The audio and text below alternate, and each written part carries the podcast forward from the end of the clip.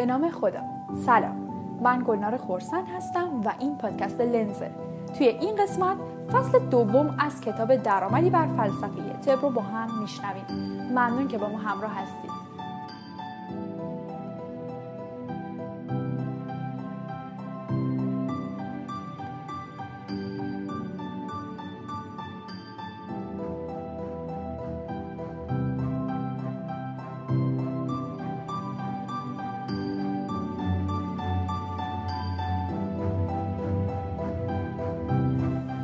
فصل دو تجربه گرایی و واقع گرایی این بخش را با یک مثال شروع می کنیم. فرض کنید تعدادی از دانشجویان که دوره درس فلسفه را میگذرانند مشغول بحث درباره مسئله کماویش نظری هستند. آیا هنگامی که گاوی در علفزار هست و کسی او را نمی بیند هنوز گاو آنجا هست یا نه؟ یک نفر می‌گوید گاو آنجاست خواه ما آن را ببینیم یا نبینیم مخاطب به او می‌گوید با این جمله این موضوع را ثابت نکرده ای و اساسا نمی‌توانی دریابی که حق با توست یا نه. دیدگاه های این دو دانشجو نمایانگر دو نظام فکری بزرگ یعنی تجربه گرایی و واقع گرایی است. پیش از توضیح در مورد این دو شیوه تفکر با برخی اصطلاحات فلسفی بیشتر آشنا می‌شویم. هست شناسی یا اونتولوژی و شناخت شناسی یا اپیستمولوژی.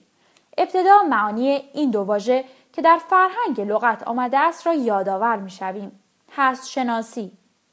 نظریه راجع به هستن و بودن است و پرسش های هست شناسی درباره این موضوع بحث می کنند که چه چیزی در جهان هست، چه چیزی در جهان واقعا وجود دارد و ماهیت واقعی اشیا چیست.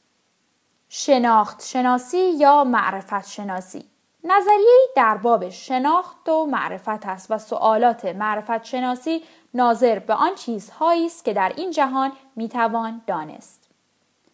برای درک بهتر این تو تعریف از مثال بحث درباره وجود گاو در علفزار کمک می‌گیریم. دانشجوی اول اظهار داشت که گاو وجود دارد. این گزاره آشکارا گزاره هست شناختی است.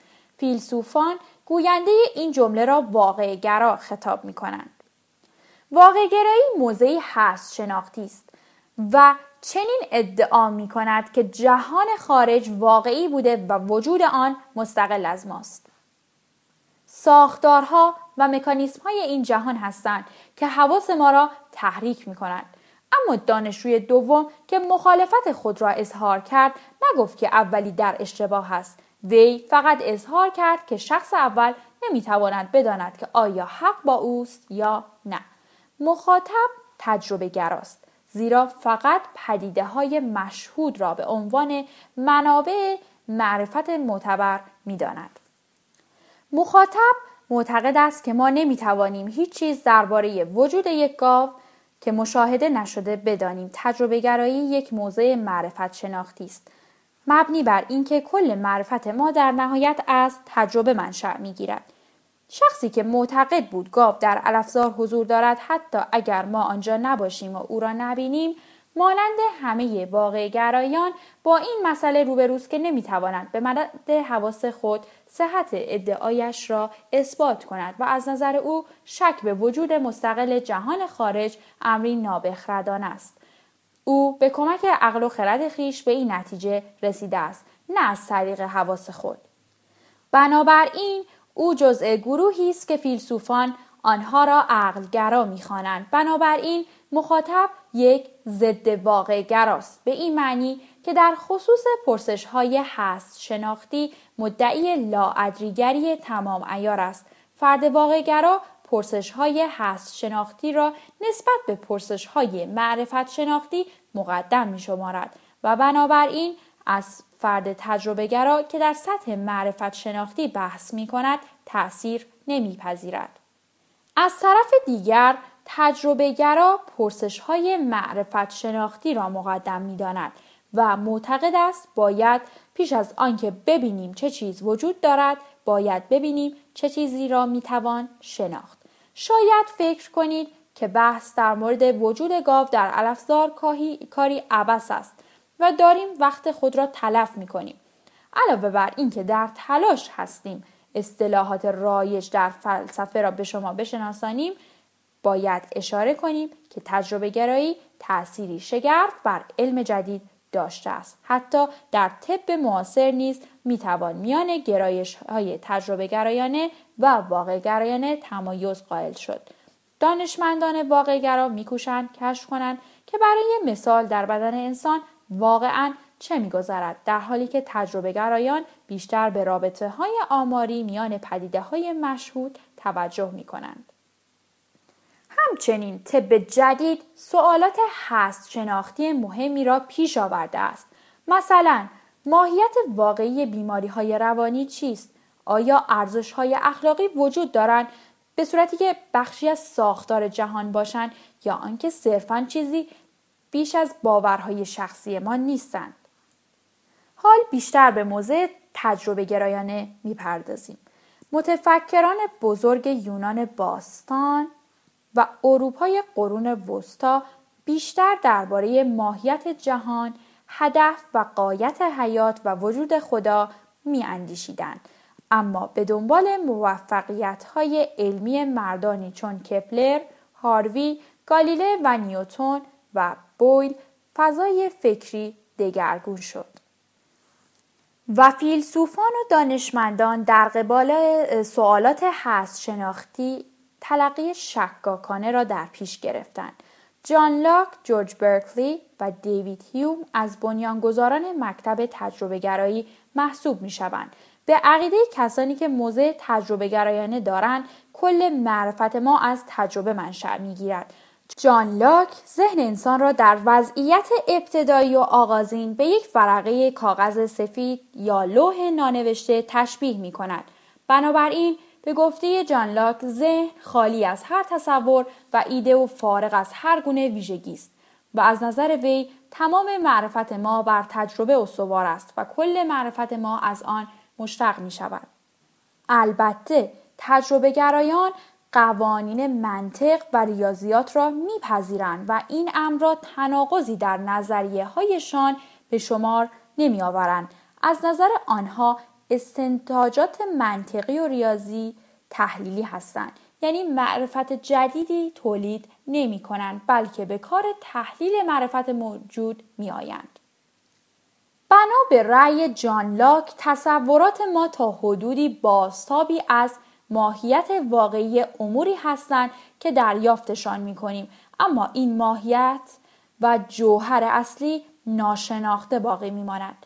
نظریه فلسفی لاک از انسجام کامل برخوردار نیست زیرا بنابر اعتقاد او وجود واقعیت خارجی بر مبنای عقل است و نه تجربه برای آنهایی که موضع تجربه گرایی افراطی را مردود می شمارن این رأی می تواند دستاویز قرار گیرد. از میان فیلسوفان تجربهگرا دیوید هیوم نخستین کسی است که همه پیامدهای منطقی عقاید تجربهگرایانه خود را تا آخر استنتاج نمود او آنقدر صداقت فکری داشت که اعتراف کند ما در زندگی روزانه خود مجبوریم بپذیریم که گاوهای علفزار و درختان باغ واقعیند. هنگامی که ما درباره وجود گاو در علفزار سخن می‌گوییم شکاکیت هست شناسانه یا به قولی شک در وجود عالم خارج که افرادی مانند هیوم و مخاطب در مثال اول به آن شک داشتند برایمان چندان مقبول نمیافتد.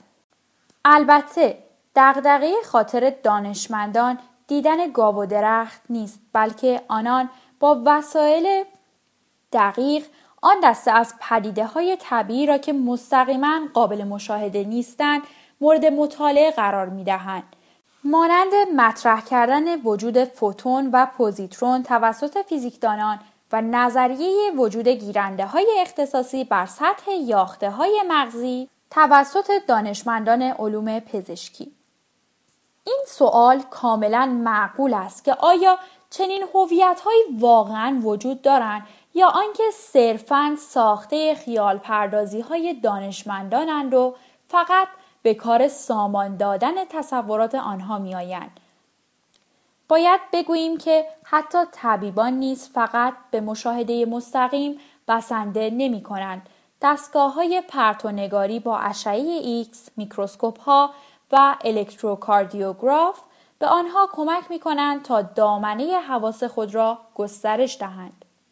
موضع ضد واقع گرایی تجربه گرایان ثابت کرده که باید مفاهیمی مانند علیت، قوانین طبیعت و عینیت را به نحوی تعریف کنند که در آنها واقعیتی ورای مشاهدات ما از پیش مفروض گرفته نشود. در زبان متعارف گزاره الف علت به است یعنی اینکه الف از طریق نوعی مکانیسم به ایجاد به کمک می کند. این نظریه که علت را موجد معلول می داند برای تجربه گرایان به هیچ وجه پذیرفتنی نیست. زیرا این موضوع را در بر دارد که در جهان خارج و مستقل از مشاهدات ما فعل و انفعالات علی رخ می دهد. در عوض آنها مدعیان که از گزاره الف علت به است فقط این معنی مستفاد می شود که پدیده به به نحوی منظم از پی پدیده الف ظاهر می گردد. مطابق این نظریه بدیل که نظریه علیت هیوم نام دارد مفهوم علیت در چهارچوب روانشناسی تبیین می شود اگر ما بارها و بارها مشاهده کنیم که ب به دنبال الف می آید پس یاد می گیریم که هرگاه الف ظاهر شد منتظر ب باشیم و رابطه علیت چیزی بیش از این نیست. هیوم می‌گوید علیت یک عادت ذهنی است که ما به خطا آن را به جهان خارج تعمین می دهیم. عینیت نیز اصطلاح مهم دیگری است که توسط تجربه گرایان به معنی محدودی به کار می رود. معمولا ما از این لفظ استنباط هست شناختی داریم یعنی در صورتی می‌گوییم یک پدیده عینیت دارد که به وجود آن پدیده مستقل از شخص مشاهدهگر معتقد باشیم اما تجربه گرایان که البته نمی‌توانند این تعبیر را بپذیرند عینیت را با بین الازهانی بودن معادل می‌گیرند.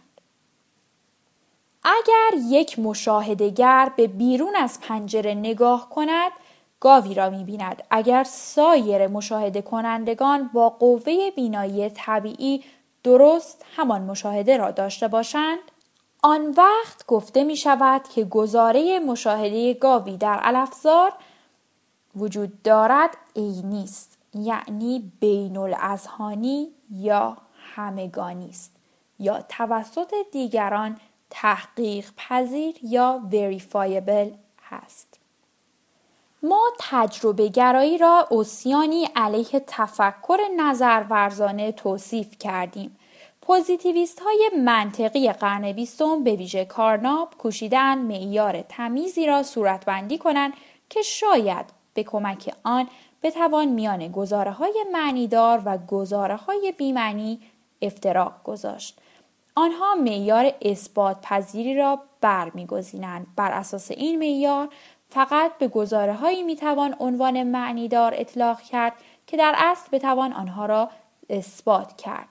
برای توضیح این نظر چند گزاره را مثال می‌زنیم. گاوی در الافزار وجود دارد. زانوی راست بیمار متورم است. این دو گزاره معنی دارند.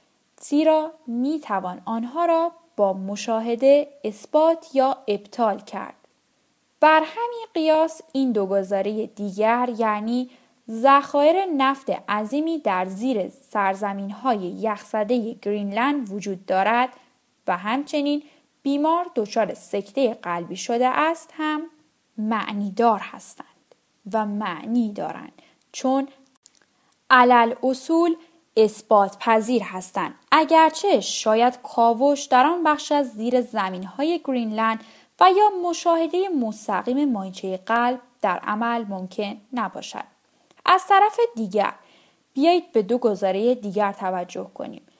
این صدف ها خوشمزند از نظر اخلاقی درست نیست که درباره تشخیص بیماری حقیقت را به بیمار نگوییم. این دو گزاره معنیدار تلقی نمی شوند زیرا امکان ندارد مشاهده ای را تصور کرد که بتوان برای تعیین صحت و سقم آنها به کار برد. این گزاره ها صرفاً گویای احساسات ذهنی قائلین آنها هستند. بیشتر مردم تصدیق می کنند که بحث طولانی درباره مزه صدف کاری ارزش است. همچنین بحث در باب مقولات اخلاقی نیز به همان اندازه عبس است.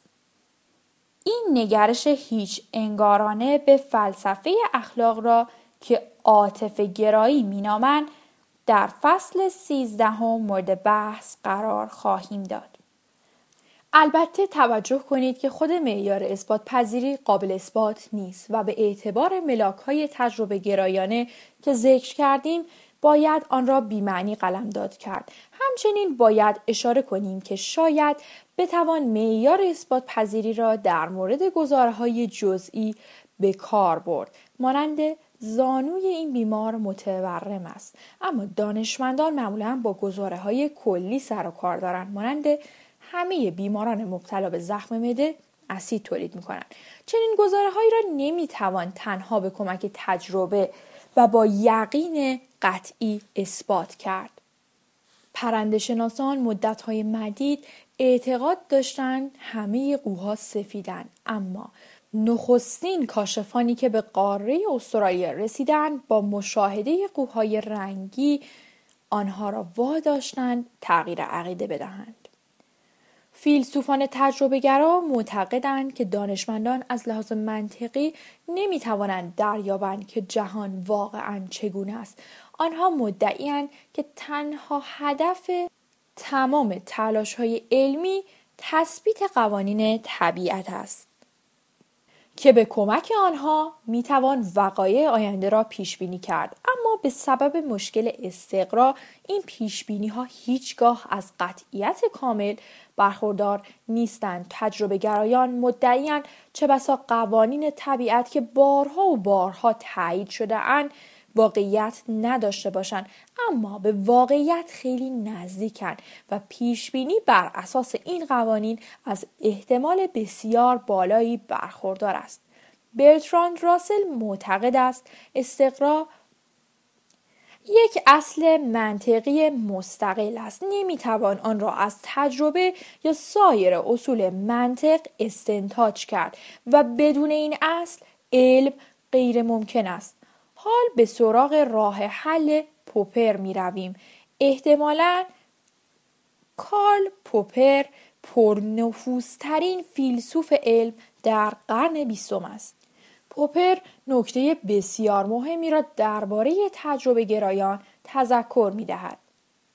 وقتی تجربه گرایان ادعا می کنند که علم از طریق مشاهده به سوی نظریه پیش می رود، شیپور را از سر گشادش می نوازند زیرا چیزی به عنوان مشاهده محض که مستقل از نظریه باشد وجود ندارد. پوپر می نویسد مشاهده یک عین خاص برگزیده احتیاج دارد. به وظیفه مشخص به یک تعلق خاطر به یک دیدگاه و به یک مسئله.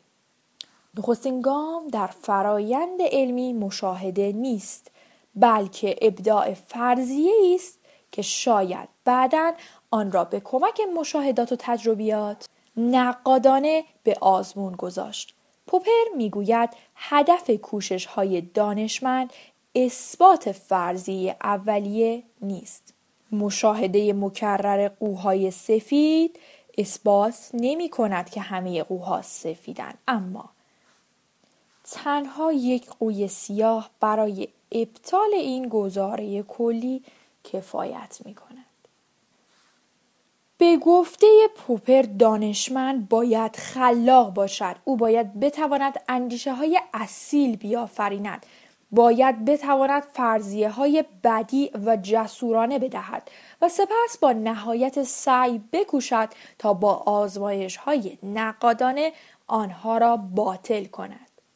تجربه گرایان برای تمایز میان گزاره های معنیدار و گزاره های بیمعنی از معیار تحقیق پذیری استفاده می کردن. بر همین قیاس پوپر برای افتراق میان نظریه های علمی و نظریه های شبه علمی از معیار ابطال پذیری استفاده می کنند. اما توجه کنید که معیار ابطال پذیری ساده است و اهمیت اون از لازم منطق اینه که قابل چون و چرا نیست. اما در عمل به راحتی نمی‌توان آن را به کار گرفت.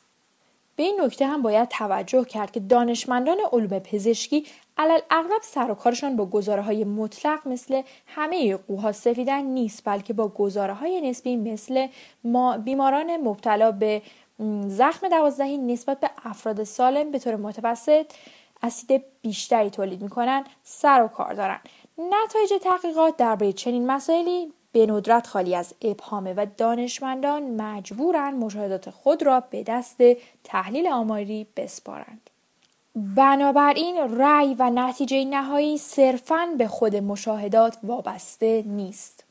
بلکه همچنین به قراردادی بستگی دارد که به طبع آن نوع آزمون آماری و معیار معنیداری از لحاظ آماری انتخاب می شوند. در مقالات پزشکی نیز تعداد بیشماری محاسبات آماری وجود دارند که نمایانگر استدلال استقرایی پزشک می تواند میان میزان کراتینین و اوره سرم که از آزمایش تعداد زیادی بیمار به دست می آید همبستگی برقرار کند. رابطه آماری میان دو متغیر را نشان دهد و این رابطه را یک قانون طبیعی قلمداد کند. قانونی که از مجموعه ای از مشاهدات استنتاج شده است. حال سراغ بخش بعدی می رویم. واقع گرایی موضعی بدیل. تجربه گرایی افراطی به بنبست می رسد و موزلات منطقی می که نمی توان آنها را حل کرد.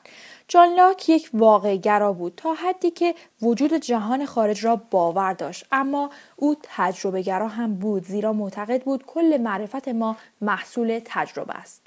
امانوئل کانت این رأی تجربه گرایان را که ذهن در اصل به یک ورق سفید کاغذ شبیه است نپذیرفت. اگر بخواهیم یک مثال امروزی بیاوریم می توانیم بگوییم تصویر کانت از وضعیت آغازین ذهن بیشتر شبیه یک کامپیوتر است. که هنوز هیچ داده دریافت نکرده است. اما برای ساماندهی به تمام اطلاعاتی که بعدا دریافت خواهد کرد برنامه ریزی شده است. و تصویر ما از جهان باستاب این ساماندهی پیشین به ادراکات ما و نیز مشاهدات ماست.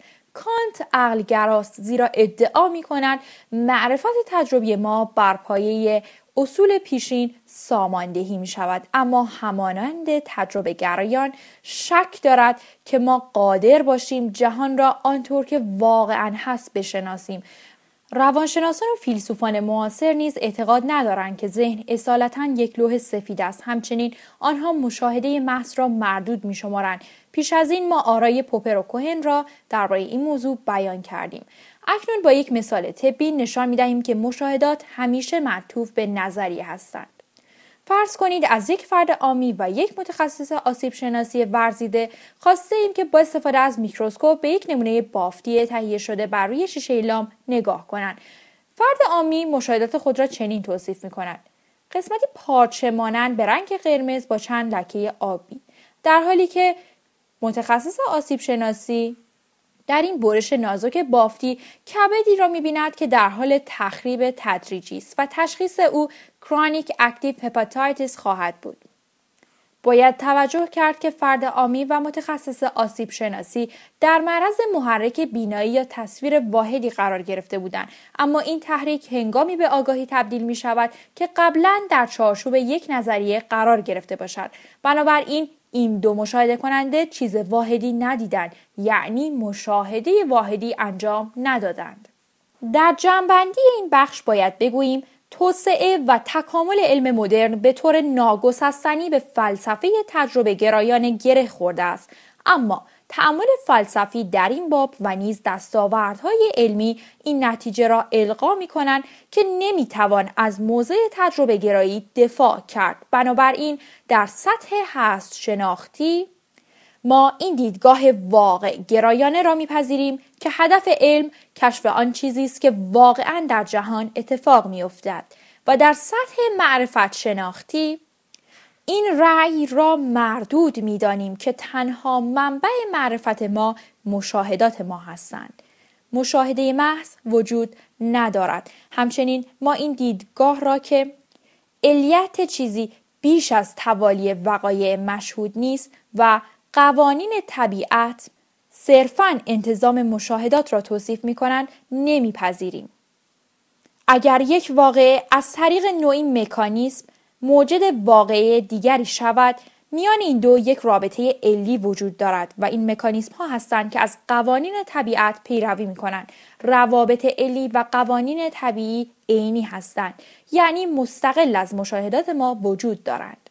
به این ترتیب باید بگوییم معرفت علمی دو جنبه دارد. یک جنبه متغیر و یک جنبه ثابت. معرفت در قالب یک نظریه علمی باید محصولی اجتماعی شمرده شود. که قابلیت تغییر و تحول دارد. معرفت از این حیث متغیر است. اما موضوع و متعلق این معرفت که به وجود ما ندارد ثابت است. این تمایز حائز اهمیت است زیرا نقایصی را که در تلقی های مختلف از علم وجود دارد آشکار می سازد. برای مثال واقع گرایان ساده انگاری که معتقدند جهان چیزی نیست جز آنچه ما میپنداریم جنبه متغیر معرفت علمی را منظور نمی کنند. در مقابل تجربه گرایانی که توانایی ما را از به دست آوردن معرفت یقینی نسبت به جهان خارج انکار می کنند جنبه ثابت علم را نادیده می گیرند. نظریه متعادل در باب علوم طبیعی باید هر دو جنبه علم و ارتباط میان آنها را منظور نماید.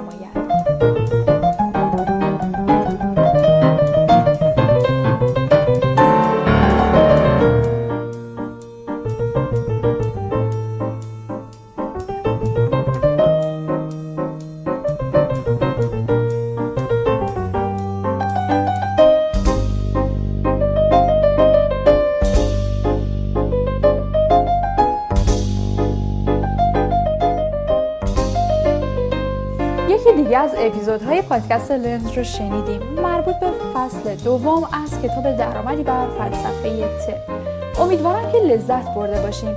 نظرتون چی بود؟ اگه انتقاد یا پیشنهادی دارین یا می‌خواین با ما همکاری کنین حتما بهمون بگید پادکست لنز کاری از تیم مدیکیشن که هستی اصلیش رو بچه های بودی 97 پزشکی تهران تشکیل میدن به امید گسترش فرهنگ مطالعه. مراقب خودتون باشید خدا نگهدار.